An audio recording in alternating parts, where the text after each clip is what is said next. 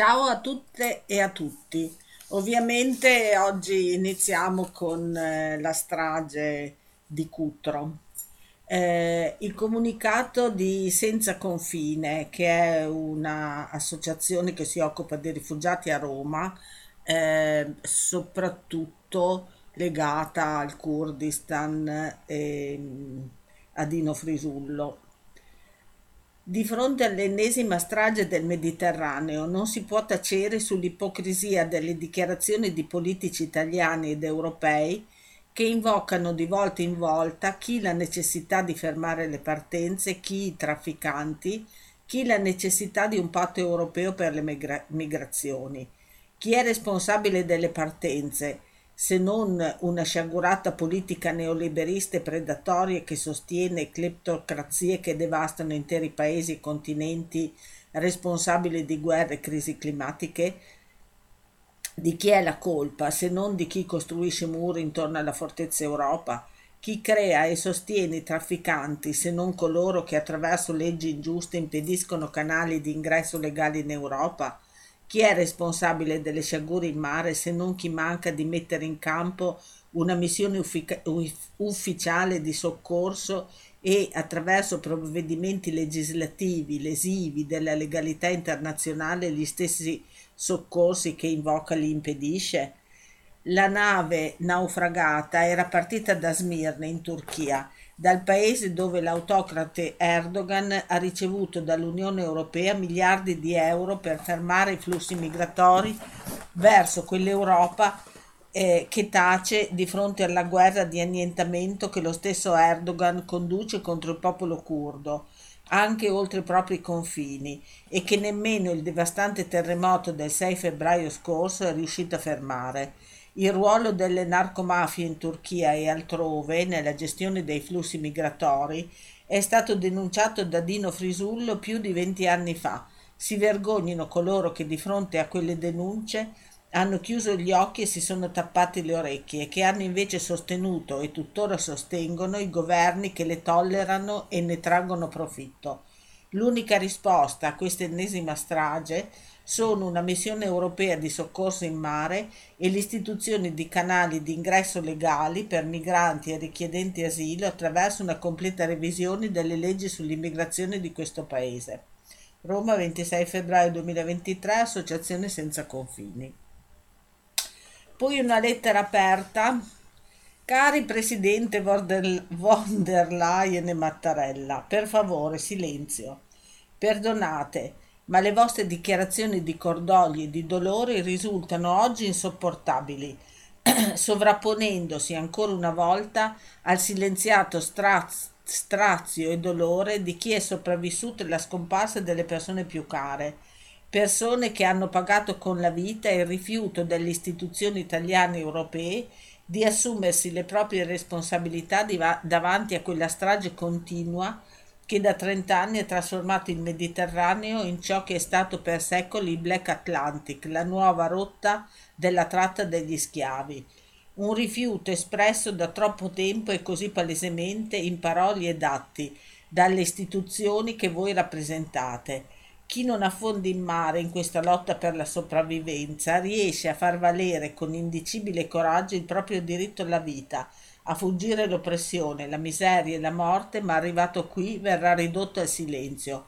Il vostro invece di silenzio potrebbe far spazio, umano e civile, alle loro, alla loro voce di dolo, eh, alla loro voce, al dolore e alle ragioni di chi, oggi in ginocchio su una spiaggia senza neanche gli affetti più cari, è riuscito ad aggirare le, bar- le barriere della fortezza Europa approdando in Europa.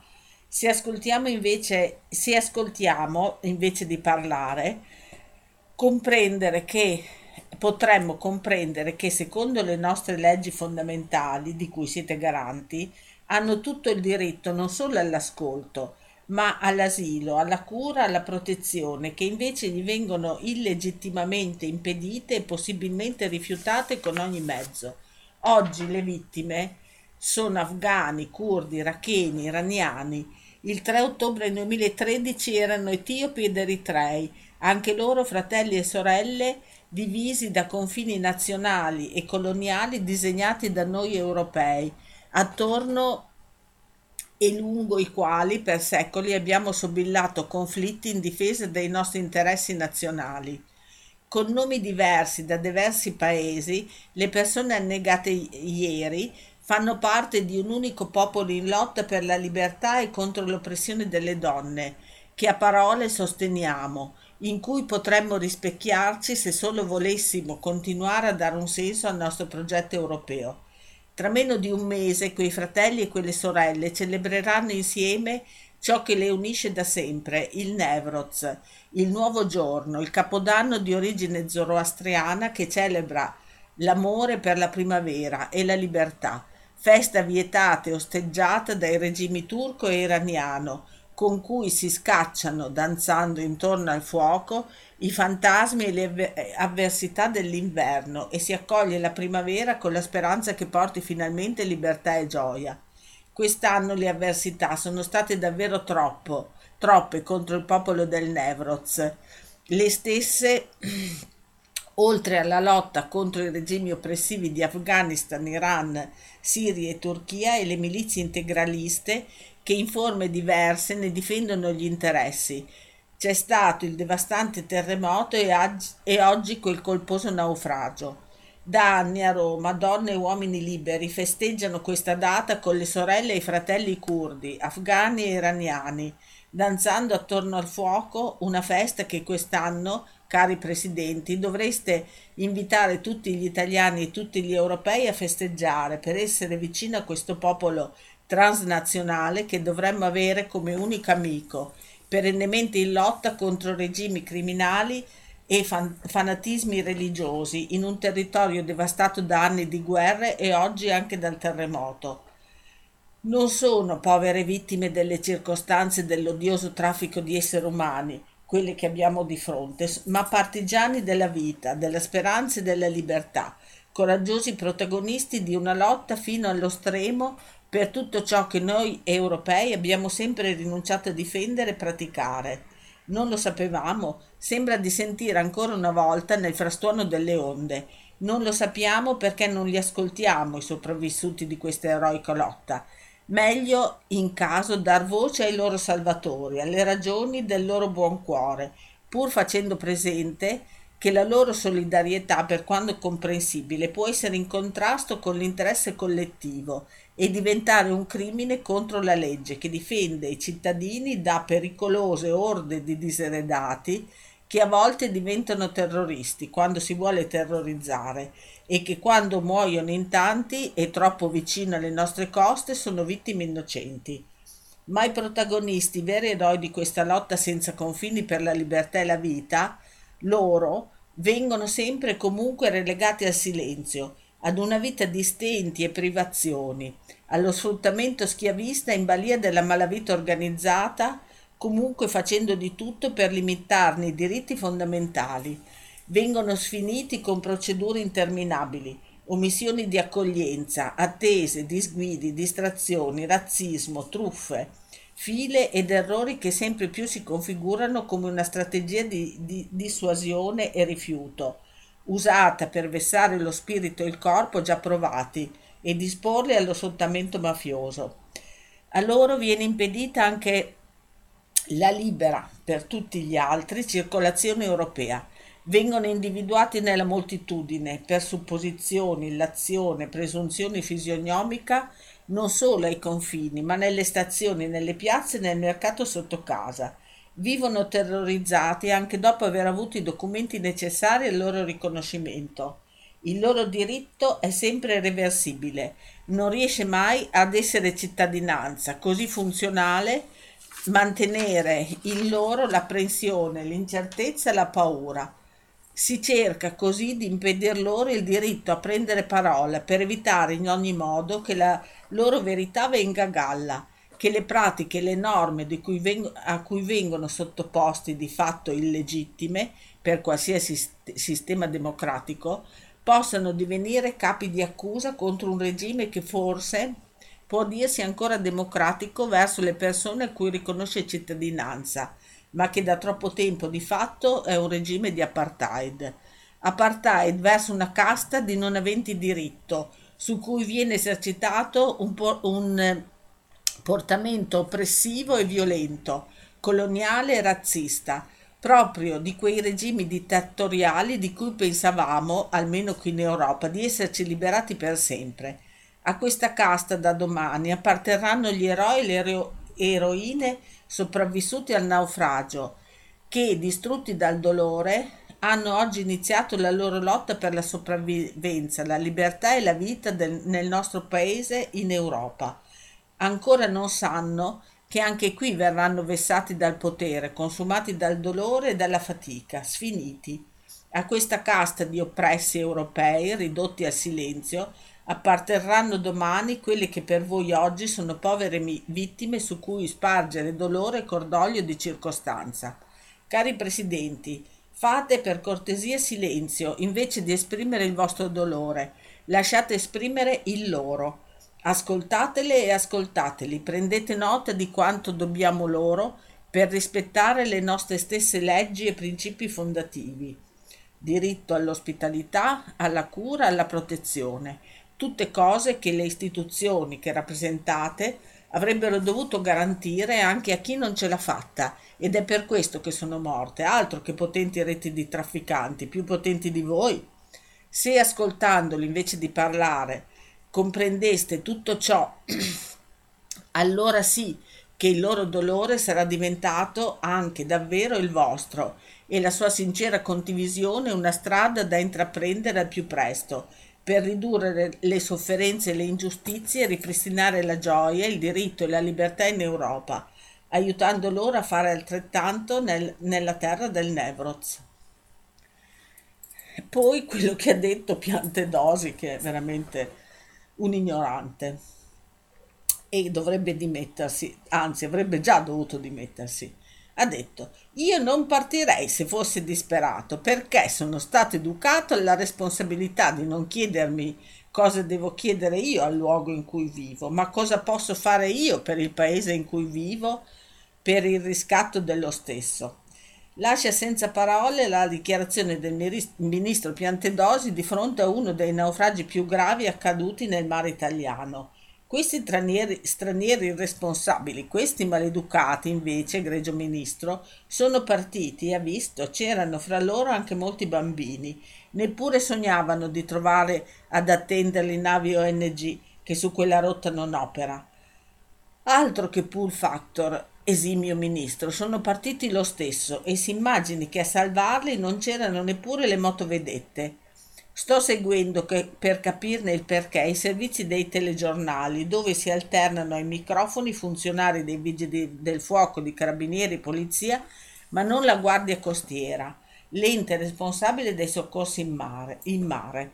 Sopravviene un dubbio, lo stesso di cui ha parlato ieri Gregorio De Falco e stamattina Sergio Scandura a Radio Radicale, che l'evento, dal momento della prima notizia dell'imbarcazione in pericolo del soccorso marittimo, sia stato derubricato a operazione di contrasto all'immigrazione clandestina, insomma a mero intervento della polizia.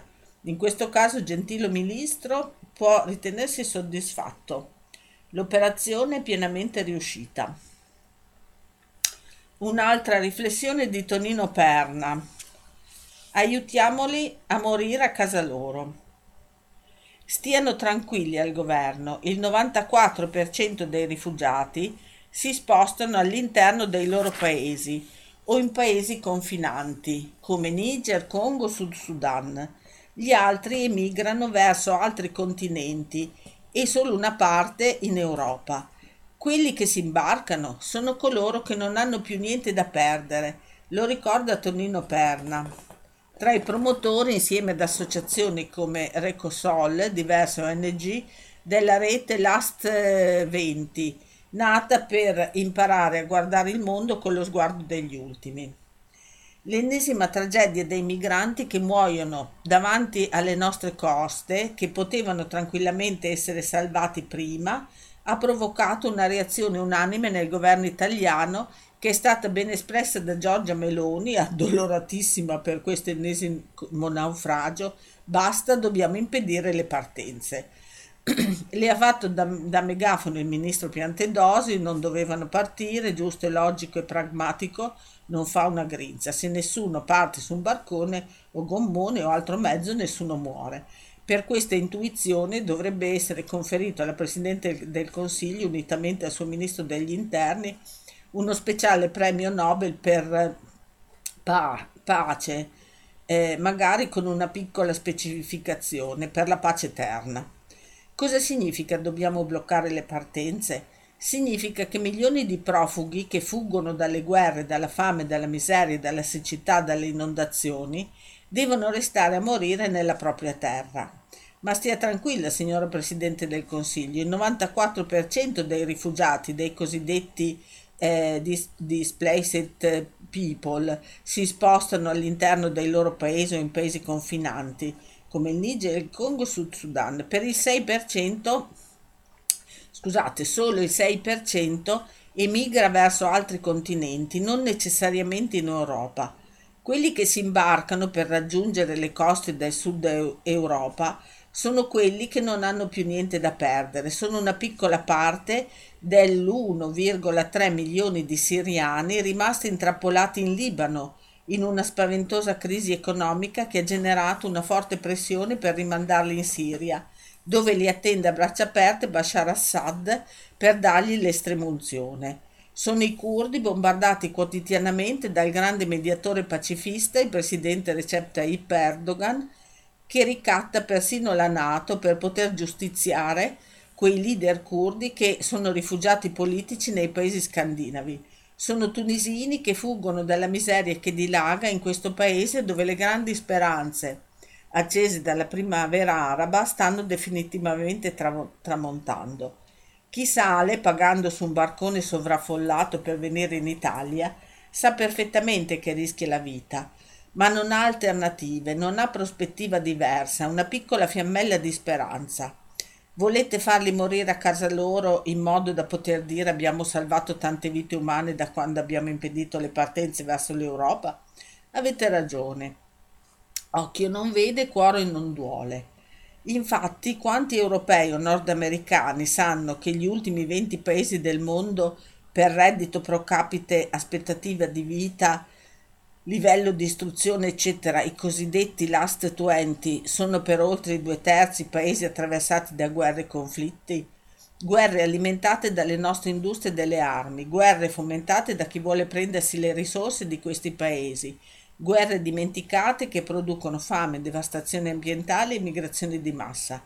Non è la mancanza di investimenti, di risparmio, di tecnologia che hanno provocato l'impoverimento di questi paesi, ma le guerre di lunga durata. E noi cosa facciamo? Aumentiamo la spesa per armamenti fino al due per cento del nostro prodotto interno lordo, in modo tale che possiamo continuare ad, ar- ad aiutare questi popoli a casa loro. Eh, passiamo alla comunità di pace di San José de Apartadó, che ha mandato eh, un report eh, l'altro giorno, ho tradotto velocemente e vi leggo. Gli annunci di sterminio non si fermano. La nostra comunità di pace di San José de Apartadó ha fatto un excursus attraverso la sua vita, toccando gli aspetti umanitari e ambientali con la partecipazione di un folto gruppo di persone provenienti da diverse parti del mondo, che ci hanno accompagnato in questo cammino tra il diciotto e eh, il ventidue febbraio duemilaventitré, perché in queste date del duemilacinque eh, otto membri della comunità di pace, di cui il leader Luis Edoardo Guerra, con figli e un'altra famiglia, sono stati selvaggiamente uccisi dall'esercito, eh, ammazzati a colpi di macete, e eh, la comunità tutti gli anni ricorda questo eccidio, che solo l'anno scorso è diventato crimine eh, di lesa umanità e quindi eh, che non può eh, mai andare in prescrizione. Per questo eccidio ovviamente non c'è stata ancora giustizia, solo eh, il mandante, quindi il capo del battaglione diciassette, è stato imprigionato e stava per uscire di prigione quando è arrivata questa decisione che, essendo un crimine imprescrittibile, eh, rimane in prigione.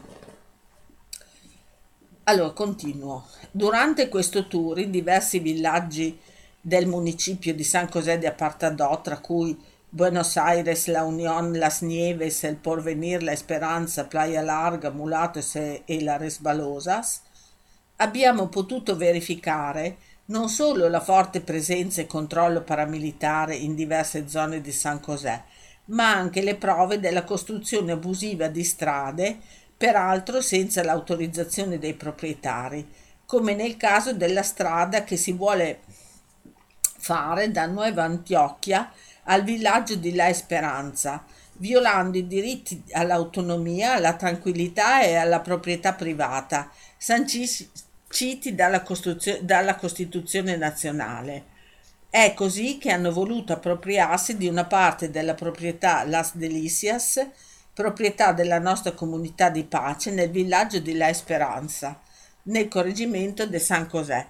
Allora, la st- costruzione di queste strade, questo lo aggiungo io, eh, eh, la costruzione di queste strade eh, è, è, molto, cioè, mh, è molto osteggiata dalla comunità di pace, eh, a parte che eh, le strade servono anche a controllare la comunità o a controllare la zona. Eh, controllare vuol dire imporre eh, per, per quei posti, ma soprattutto perché non sono mai stati eh, interpellati e secondo la Convenzione centosessantanove, credo, dell'Organizzazione Internazionale per lavoro, del Lavoro, ratificata dalla Colombia, ehm, prima Eh, di eh, fare qualsiasi cosa su un territorio delle comunità ancestrali, quindi indigeni, e loro sono quelli, eh, la comunità deve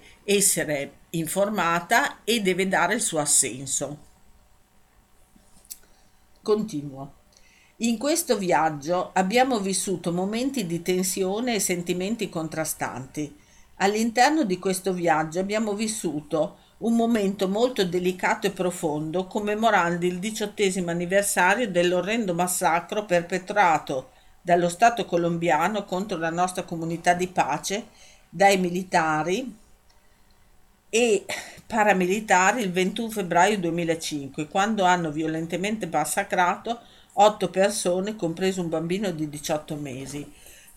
Gli autori, nonostante gli sforzi di eminenti giuristi, che sono riusciti a rompere l'impunità stabilita dai giudici e magistrati in primo e secondo grado del processo, ottenendo una sentenza di Cassazione davanti alla Suprema Corte di Giustizia, in cui sono stati condannati dieci militari per questo orrendo crimine. Tuttavia questi criminali si sono rifugiati, qua dice, nel P E C, che io non so cos'è, Eh, che in modo illegittimo e vergognoso ha protetto la loro impunità prolungata per diciotto anni. Ancora una volta la nostra comunità di pace si rivolge all'umanità e alla storia per registrare nuovi eventi che minacciano la popolazione del nostro ambiente geografico e sociale e la nostra comunità. I fatti nuovi di cui registriamo, di, che mh, registriamo sono i seguenti. Nella settimana dal due al sette di gennaio duemilaventitré, macchinari illegali per l'apertura di strade sono entrate nella nostra proprietà privata, nella fattoria Las Delicias, nel villaggio di La Esperanza, senza permesso. La nostra comunità esigeva il rispetto della proprietà privata, ma loro, con tono arrogante e maleducato, continuavano a lavorare. Ah, aggiungo per la costruzione di queste strade che in modo arbitrario l'esercito e i paramilitari eh, impongono una tassa proprio per la costruzione delle strade, ovvero eh, chi vive in questi posti deve pagarsi la strada e deve pagare l'uso dei macchinari all'esercito, perché questi macchinari appartengono all'esercito, in modo eh, eh, così arbitrario. Chiudo un'altra volta la parentesi. Tra il sei e il dieci gennaio duemilaventitré, una delegazione della nostra comunità che ha girato i villaggi di Buenos Aires, Mulato e La Resbalosa ha verificato la forte presenza paramilitare in quei villaggi. Portano armi e radio di comunicazione liberamente. Venerdì ventisette gennaio duemilaventitré è stato trasmesso sui social network un video in cui interviene Ruben Mario Garcia, presidente di Azione Comunitaria, che è contraria alla comunità di pace, dell'area urbana di San José. In detto annuncio offre la vendita di una delle nostre proprietà comunitarie chiamata Santa Isabel, situata nel villaggio di El Cuciglio, nel corregimento di San José. Secondo Garcia lo sta offrendo in vendita su ordine di una donna di nome Nubia, che afferma di essere la proprietaria della proprietà. Ruben cerca di ignorare da quanto tempo la nostra comunità è in possesso di tali beni, poiché da più di venticinque anni ne esercita un controllo pacifico e legale. Venerdì tre febbraio duemilaventitré si è tenuto nell'area urbana di San José un presunto consiglio di sicurezza con la partecipazione della diciassettesima brigata dell'esercito e della polizia. La maggioranza della popolazione civile non ha partecipato a tale evento a causa del disinteresse delle forze militari a fornire protezione e a contrastare i gruppi paramilitari che controllano l'area. Quella stessa domenica, cinque febbraio duemilaventitré, la nostra comunità è stata informata di una serie di sequestri di persone, tra cui alcuni minori, da parte di paramilitari. Secondo le informazioni, i casi si sarebbero verificati nel centro urbano di San José. Martedì otto febbraio duemilaventitré, intorno alle otto e cinquanta, dieci minuti prima dell'udienza che era prevista per le ore nove dello stesso giorno, la nostra comunità ha appreso che l'udienza sull'immobile La Roncona, c'eravamo anch'io e l'Alessia, eh, eh, che avremmo dovuto ascoltare, invece non l'hanno tenuta, vabbè, vediamo cosa dice la comunità. Eh, sull'immobile La Roncona era stata nuovamente annullata. Tale contatto è stato preso con la segreteria del tribunale, dove ci avevano comunicato che detta udienza era in corso. Sono comportamenti che continuano a dimostrare l'esistenza di una falsa giustizia irrispettosa fino all'estremo della dignità umana. Allora apro una parentesi, eh, siccome è la seconda volta che eh, non, non fanno l'udienza per questo Eh, appezzamento di terra molto grande, La Roncona, lo sapete, dove c'è anche la coltivazione del cacao per Chocopass.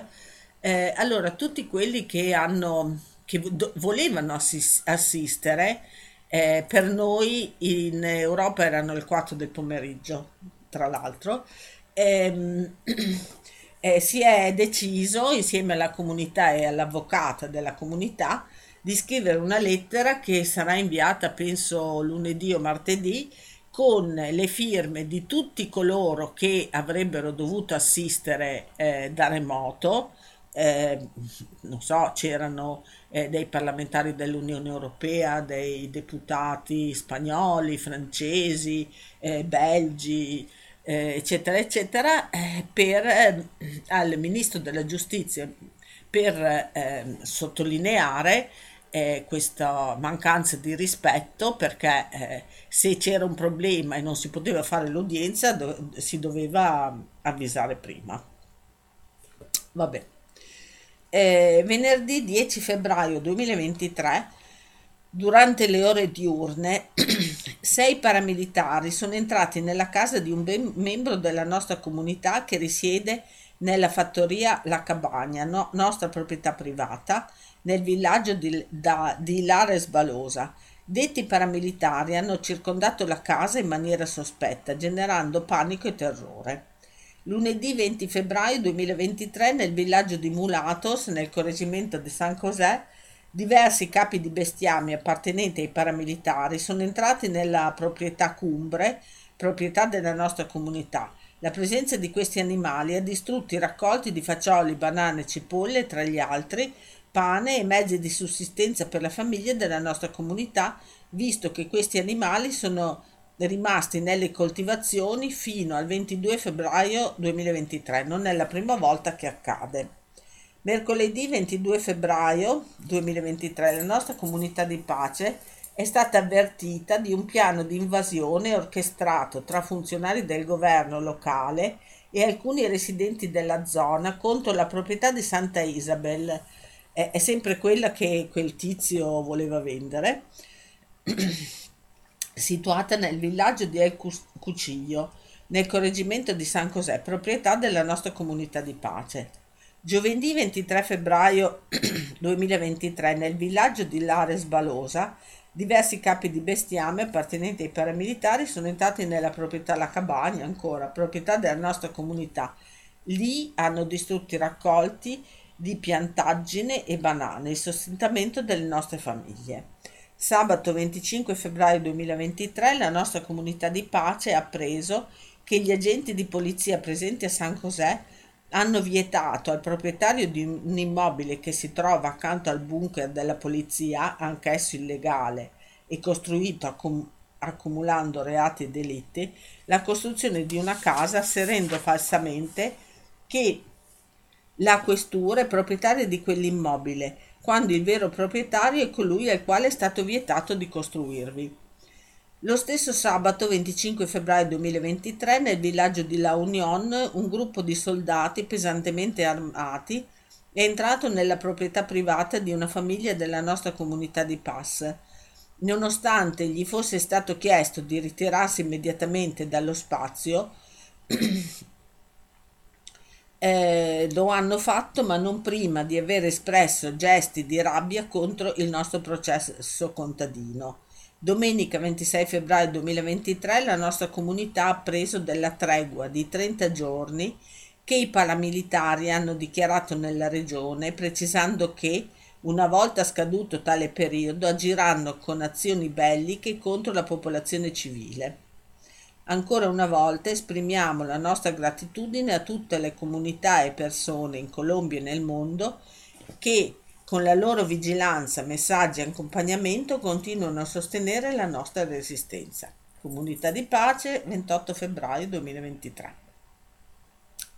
Adesso andiamo in Iran. Negli ultimi mesi a Qom qualcuno ha avvelenato centinaia di alunne nel tentativo di provocare la chiusura delle scuole femminili. Lo hanno dichiarato le, le autorità sanitarie.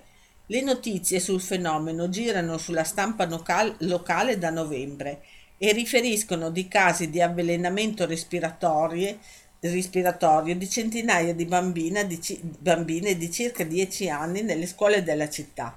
Il quattordici febbraio i genitori si sono riuniti davanti al municipio della città per chiedere spiegazioni. Ieri il viceministro della salute Younes Panai ha implicitamente confermato che l'avvelenamento è stato intenzionale.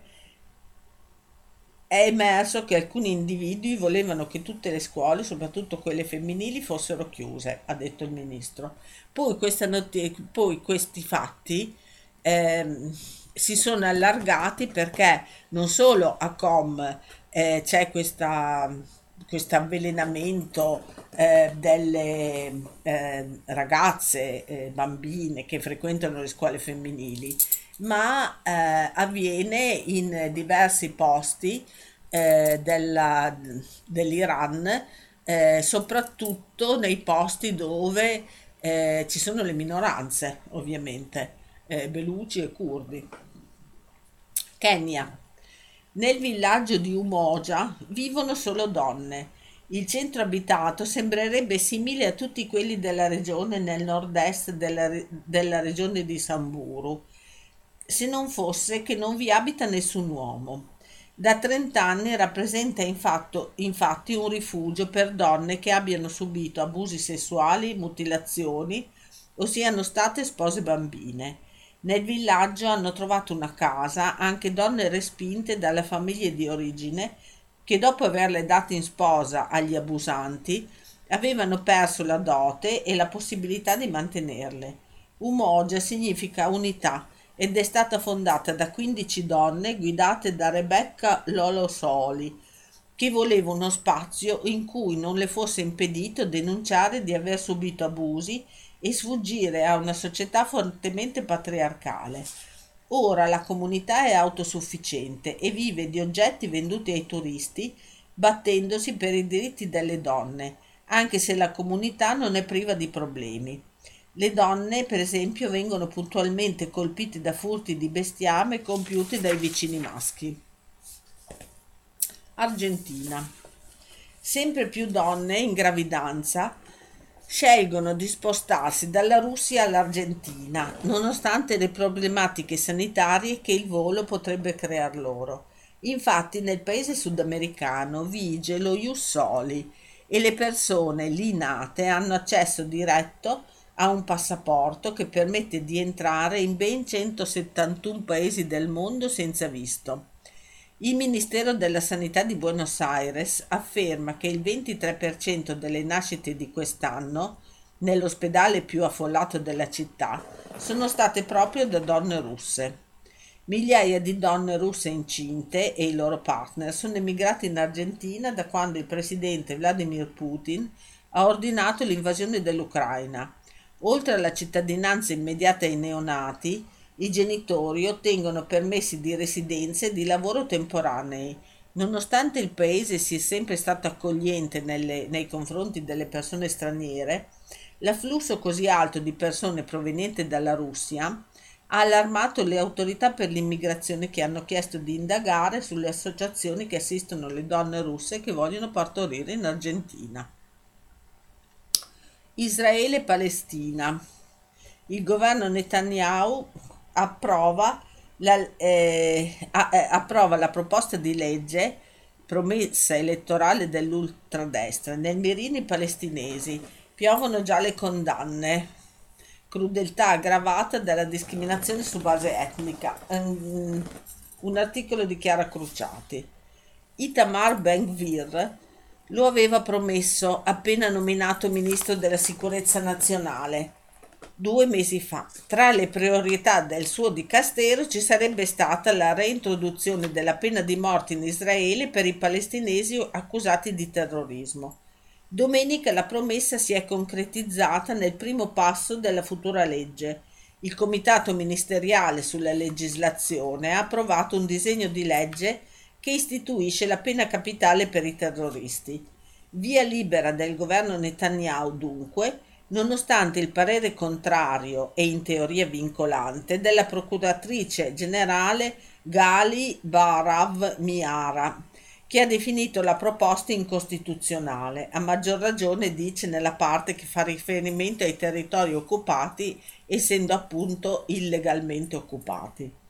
A presentare il disegno di legge è stato Otzuma Yehudit, il partito di ultradestra Potere ebraico, che dettaglia, che dettaglia il concetto di terrorista, che è questo: chiunque intenzionalmente o meno causa la morte di un cittadino israeliano quando l'atto è compiuto per motivi razzisti o di odio e con l'obiettivo di danneggiare lo Stato di Israele e la rinascita del popolo ebraico nella propria patria. Definizione ampia e che non indica i palestinesi come primo obiettivo. Tra l'altro il venticinque per cento dei cittadini israeliani è palestinese, da cui le ne- la necessità di Ben-Gvir e del premier Netanyahu di dare qualche dettaglio in più, indicando nell'uccisione di due coloni israeliani vicino Nablus la mossa finale della proposta di legge. La stessa stampa israeliana, a partire dal Jerusalem Post, indica come assai improbabile che essere condannato a morte possa essere un, ebrai, un ebreo che assassina un palestinese. A livello internazionale le, le reazioni non sono certo di giubilo.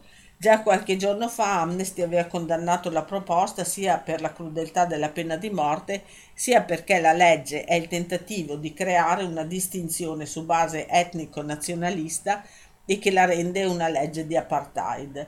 Condannata anche dagli esperti ONU, passo profondamente regressivo che tra l'altro si applicherà alle minoranze e a chi vive da cinquantacinque anni sotto l'occupazione.